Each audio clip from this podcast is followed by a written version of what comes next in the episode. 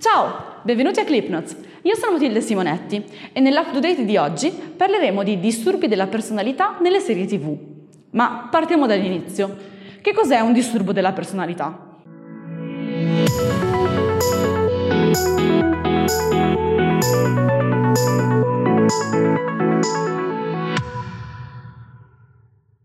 Un disturbo della personalità è un pattern abituale di comportamento che si differenzia dal comportamento del resto della società o cultura in cui l'individuo è inserito.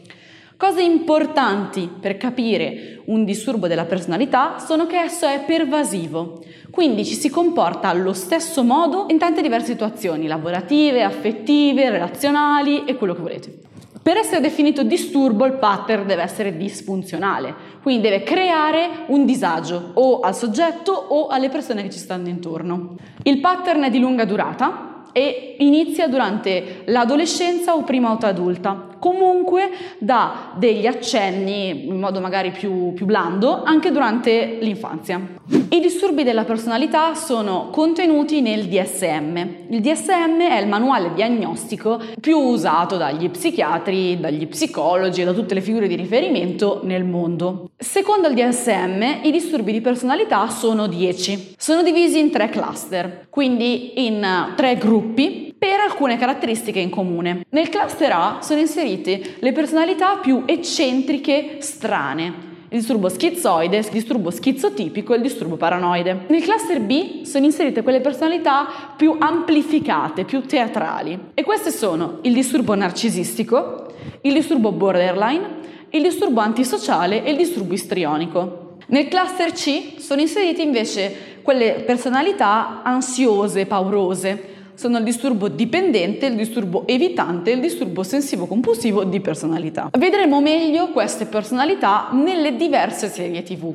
Iniziamo dal cluster A. Un esempio di disturbo paranoide è rappresentato dalla serie TV Pretty Little Liars. Infatti, è vero che le ragazze vivono in un ambiente che sicuramente causa delle paranoie, cioè essere perseguitate da una persona tale A di cui non si sa niente se non l'iniziale del nome o comunque la sigla con cui si fa chiamare, sicuramente crea una situazione di ansia. E quello che caratterizza il disturbo paranoide è proprio questo, questa continua sensazione che il mondo ci stia perseguitando. Ricordo che per essere definito un disturbo deve essere pervasivo, quindi non basta essere una persona un po' paranoica, bisogna essere molto paranoici in ogni ambito della vita. Quindi se io sono dallo psicoterapeuta e questo accavalla le gambe, il paranoide andrà a pensare, ah lei ha accavallato le gambe e questo vuol dire qualcosa che lo attacca personalmente. È molto importante questa cosa di essere pervasivo perché non può essere altrimenti definito un disturbo. Per quanto riguarda invece il disturbo schizoide, questo riguarda persone che sono considerate eremiti, cioè persone che si tengono lontane dalla società e che fanno di tutto per non essere toccate dalla società. Quindi un'incapacità di provare emozioni, di legarsi agli altri, di provare empatia. Un esempio del disturbo schizoide può essere Dexter, della serie tv Dexter. Quest'ultimo infatti non ha relazione, tende a tenersi lontano da chiunque se non dalla sorella Debra. Questo è normale, cioè le uniche persone con cui ha contatti una persona schizoide sono i suoi parenti stretti. Non è raro che a una persona possano essere diagnosticati più di un disturbo di personalità o che due clinici diversi facciano due diverse diagnosi. Questo ha anche portato a una revisione dei disturbi, infatti nell'ultimo DSM è inserito anche un modello alternativo che elimina alcuni disturbi. Questo per evitare proprio la comorbilità, si dice, quindi quando si hanno due disturbi in contemporanea.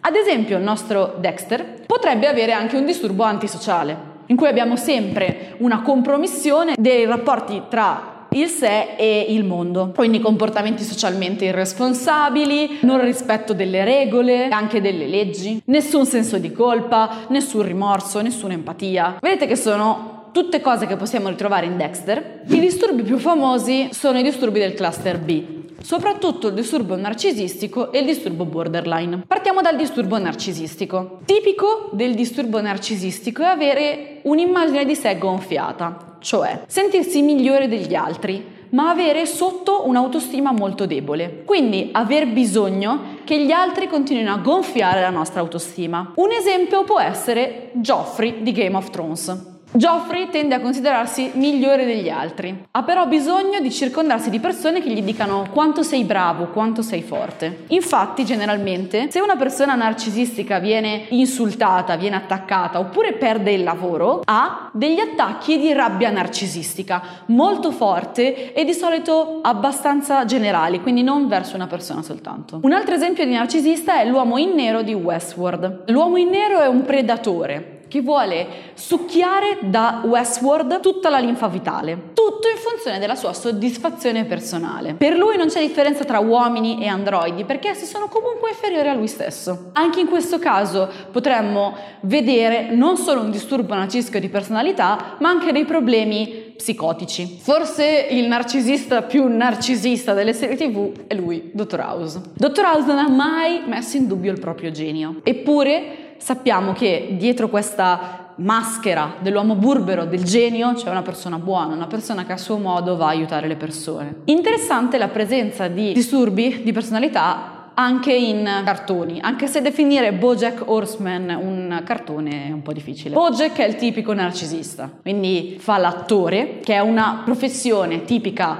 di questo disturbo, visto che facendo l'attore si è per forza osannati da un gran numero di persone. Nonostante la fama di Bojack sia ormai finita da tipo 10 anni, lui continua a sentirsi ancora una grande star e a pretendere l'affetto e la riverenza da parte dei fan. Questo sottolineato anche anche dal voler avere una biografia da parte di Diane e da pensare che questa biografia cambierà praticamente l'umanità, tanto è importante. D'altra parte il suo amore per Diane è abbastanza disturbato. Questo perché una persona così concentrata su se stessa farà fatica a capire quanto doversi esporre, quanto dover dare, convinto che tutto gli sia dovuto. Gli altri non sono altro che uno strumento nelle sue mani, come ad esempio l'amico Todd, amico per modo di dire, che soprattutto soprattutto nelle prime stagioni viene usato da Bojack. Come ultimo disturbo vorrei parlare del disturbo borderline. Il disturbo borderline ha come caratteristica principale l'instabilità, quindi è una persona che tende a cambiare umore molto velocemente, ad avere attacchi di ira molto forti e avere questo rapporto di instabilità anche con le persone, cioè una persona all'improvviso può essere la migliore del mondo e il secondo dopo la peggiore, può essere completamente degna di amore e completamente indegna. Questo passaggio è molto veloce spesso per gli altri è molto difficile capirlo. Per questo motivo le persone personalità borderline tendono ad avere pochi amici, poche relazioni. Per questo motivo le persone borderline tendono ad avere paura dell'abbandono, perché il loro modo di interagire porta gli altri ad allontanarsi, ma loro hanno bisogno di queste persone. Da questo punto di vista, un personaggio che può avere un disturbo borderline è Sherlock di Sherlock Holmes. Infatti, è tipico è il suo modo di avere emozioni instabili, il modo di relazionarsi un po' strano. Ha scoppi di entusiasmo sfrenato che poi ricadono velocemente in apatia. Anche la dipendenza da droghe è tipica del disturbo borderline, è un modo per tentare di controllare il proprio carattere incontrollabile. Quando John si allontana perché si sta sposando, questo crea una relazione in Sherlock che non è molto comune, cioè non vorrebbe l'allontanamento di John, nonostante quando John è presente tende a insultarlo. Questo è un tipico esempio della paura dell'abbandono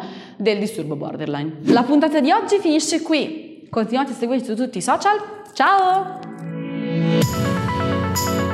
Thank